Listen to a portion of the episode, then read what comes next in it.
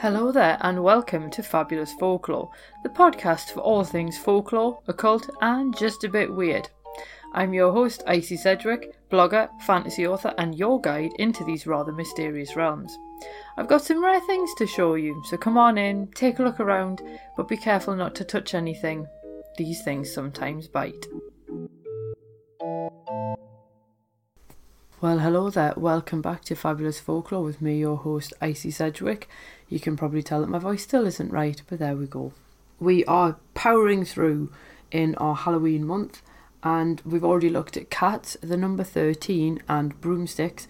This week we're looking at pumpkins and jack o' lanterns, and then next week we'll be having a look at Halloween spells just in time for the big event.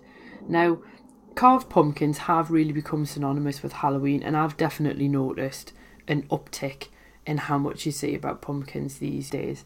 And making a jack o' lantern is no longer related to the important job of protecting your hearth and home, and instead there seems to be more of a, a focus on making scary or artistic lanterns. And seriously, if you hop on something like Pinterest and look up some of the amazed carved pumpkin art, I genuinely don't know how some people have got the patience. They are absolutely fantastic. You also see children collecting their trick or treat candy in plastic pumpkin buckets. And let's be honest, you can't move in a certain high street coffee shop chain for pumpkin spice drinks from the middle of September onwards. So, how on earth did a carved fruit become a universal symbol for an annual festival? Let's find out. We're going to start off with the actual jack o' lantern itself, which, strictly speaking, doesn't have to be a pumpkin, and I'll explain why in a little bit of time. But the name Jack o' Lantern, which obviously some people still use, is widely believed to come from Stingy Jack, who's a figure in Irish folklore. And according to the legend, Jack's a bit of a trickster and he enjoys getting the better of people. Obviously, this kind of behaviour tends to annoy quite a lot of others, so he drives away most of his acquaintances with his fairly deceitful behaviour so Jack one day he's sitting in the pub, he's on his own, so he asks the devil to drink with him because li- literally nobody else will. Satan agrees because obviously he enjoys a good knees up as much as the next man, and then Jack convinces him to transform himself into a coin to pay for the drinks. Obviously, at first Satan thinks he's helping Jack get one over on the bar staff, but then he realizes no, Jack's actually getting one over on him because instead of using the coin to buy another round, he puts it in his pocket next to a silver cross. This obviously means that the devil can't change back into his normal form, and he's basically forced to do Jack's bidding until he promises he'll leave Jack alone for a year. So he can't claim Jack's soul if he dies during this year. I'm not quite sure what would happen to his soul anyway if if he died and, and Satan couldn't touch him, but there you go. So the following year, Jack decides he wants to do something similar. He wants to get his all get one up on the devil and buy himself a little bit more time. And this time he gets the devil to climb a tree, and then Jack carves a cross into the bark, meaning that the devil can't then climb back down the tree. And Jack only helps him if the, the devil promises to leave him alone for ten years. When Jack finally died, because obviously he was bound to at some point, God wouldn't let him into heaven following his scheming ways. And quite honestly, can you blame him? And true to his word, the devil also can't take Jack's soul either, and he basically bans him from entering hell. He's obviously had enough of Jack's shenanigans, can't be bothered with him anymore, just bans him. So Jack can't go either way, he's stuck in the middle. So the devil gives Jack a burning coal, which marks him as a figure of the netherworld. So he's basically got a foot in, in, in no camp, really. So doomed to wander the earth for eternity, Jack pops his burning coal into a turnip to light his way and this ghostly figure becomes Jack of the Lantern. And if you look on my blog post for this episode, which is icysedgwick.com forward slash jack hyphen o hyphen lantern, the link is in the show notes, you'll see an image of uh, basically it's a turnip jack o' lantern, and it's quite possibly one of the most terrifying things that you will ever see online. And uh, it's, it's actually early 20th century, but it is made out of a turnip, and it's it's really quite nasty. But people basically started carving faces into turnips and potatoes to frighten away Stingy Jack or other wandering spirits. And if you put them in your doorways or windows, it seemed to do the trick. So obviously people did this more often. When the Irish took the tradition to America, turnips were a lot harder to come by, so they were looking for a substitute and they found pumpkins, which made an excellent choice and also easier to carve than turnips. And then they discovered they also like the insides in pie.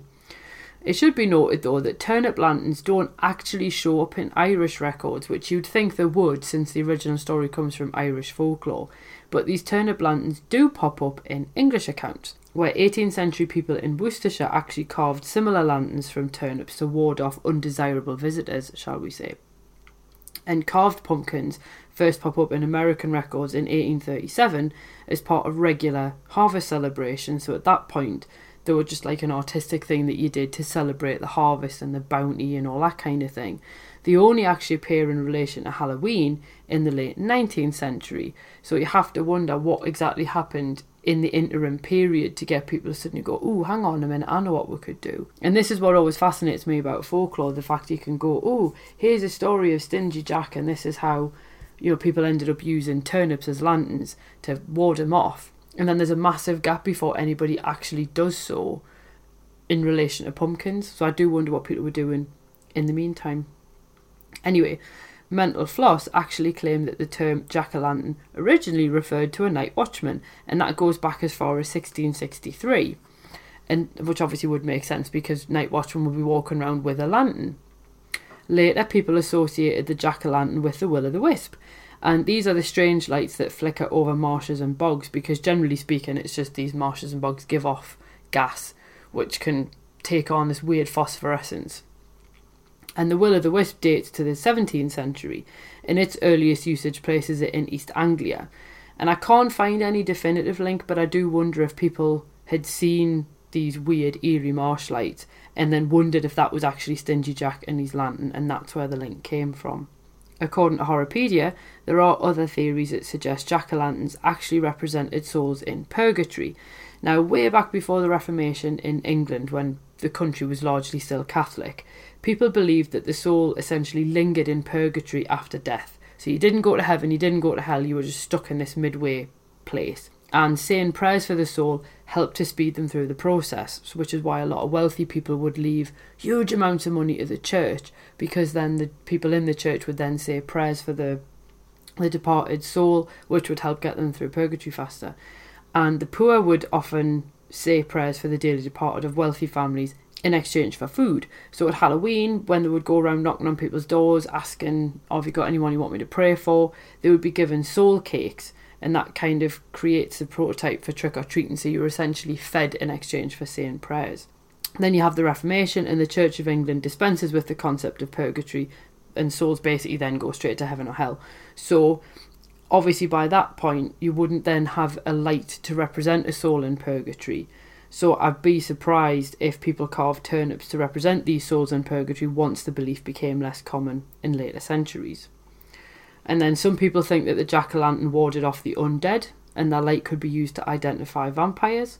And then other stories also consider the lantern to be a means of guiding home the spirits of the dead. And for these families, they place a jack o' lantern outside their home to guide the dearly departed home for the evening. Obviously, at Halloween, there's a lot of talk about the veil between the worlds being at its thinnest, so it would be a lot easier for, for the, the souls to find their way home if you'd put a light out for them. However, I can't help thinking in these cases that people are confusing the jack o' lantern, which originally was intended to ward off evil spirits, with the traditional Samhain candle in the window, which is the idea of guiding your deceased ancestors home. So they are two slightly different things. But we can't really talk about pumpkins and not mention The Legend of Sleepy Hollow by Washington Irving. And in this story, we'll ignore the, the, the, the Tim Burton version with Johnny Depp, but in the original story, schoolteacher Ichabod Crane is basically he, he keeps hearing legends of this headless horseman, and one day he's heading home and he's actually terrorized by the spirit while he's trying to get back, and the ghoul even takes off his head and throws it at Crane, which knocks him off his horse. And the following day, the only thing anyone can find is Crane's hat and the shattered remains of a pumpkin. Now, Irving never makes any mention of a carved face on the pumpkin, so the reader has to assume that Crane has mistaken the pumpkin for a head in the darkness, which I suppose would probably be quite easily done, particularly if you were terrified. Now, in the 1949 Disney version, they quite clearly added a grinning face to the pumpkin head, so they had obviously then been inspired by all these carved pumpkins and jack o' lanterns and so on and decided to conflate the two. And some people think that American children then took to carving these really outlandish lanterns to play pranks on one another. So, was Irving inspired by them or were they inspired by Irving? It's not really necessarily clear. Obviously, instead of just buying pumpkins, you can always grow your own. And incidentally, you should plant pumpkins when the apple trees blossom. And there's a little rhyme that goes with this saying, Plant pumpkin seeds in May and they will all run away. Plant pumpkin seeds in June and they will come soon when you and then obviously once you've scooped out the inside of your pumpkin to make your lantern, what do you do with the innards? You make a pumpkin pie, obviously. So I've got a recipe for pumpkin pie on my blog, and there's also a few recipes for soul cakes as well, if you want to hand out something other than sweets to trick or treaters. So basically, what it boils down to is people have been carving these things since at least the 17th, 18th century and whatever reason you believe people had for doing so, whether people still carve them as a protective thing, if they carve them to just join in with the, the spirit of the season, or whether they carve pumpkins because it's actually quite an interesting art form and some of them are absolutely fantastic. Whatever reason people have for making jack o' lanterns, they are actually, when you think about it, quite benign, really. And obviously, people sometimes leave them outdoors after the, the event and then the local wildlife basically disposes of them for you. So in this era of sustainability and doing your part for the environment, actually pumpkins are biodegradable. So you're actually quite you're fine to just leave them out to rot. That's kind of what fruit does. Okay? So don't worry about that. But anyway, if you are out on Halloween uh, and you do see a light bobbing in the distance, you should probably take care though, because it might just be Jack o' Lantern wandering between the worlds that's it for this week's episode. Uh, next week, as I say, we're going to have a look at some Halloween spells. One of them does involve actually enchanting a pumpkin to protect your home and property, so you might want to tune in for that one if that kind of thing floats your boat. Otherwise, I will see you soon. I hope you have an amazing week. Cheerio. Thank you for listening to this week's episode. I hope that you enjoyed it. If you did, feel free to subscribe using whichever podcast app it is that you prefer. If you do use iTunes, if you could leave me a review, that would be fab. Basically, it just means iTunes are more likely to recommend this to other people. And if you're interested in more folklore, please feel free to swing by my blog, which is www.icysedgwick.com, and that's Sedgwick spelled S E D G W I C K. And you can find all of the links, images, and other bits and pieces that hopefully you enjoy. So have an absolutely fab week ahead, and I'll see you soon. Cheerio.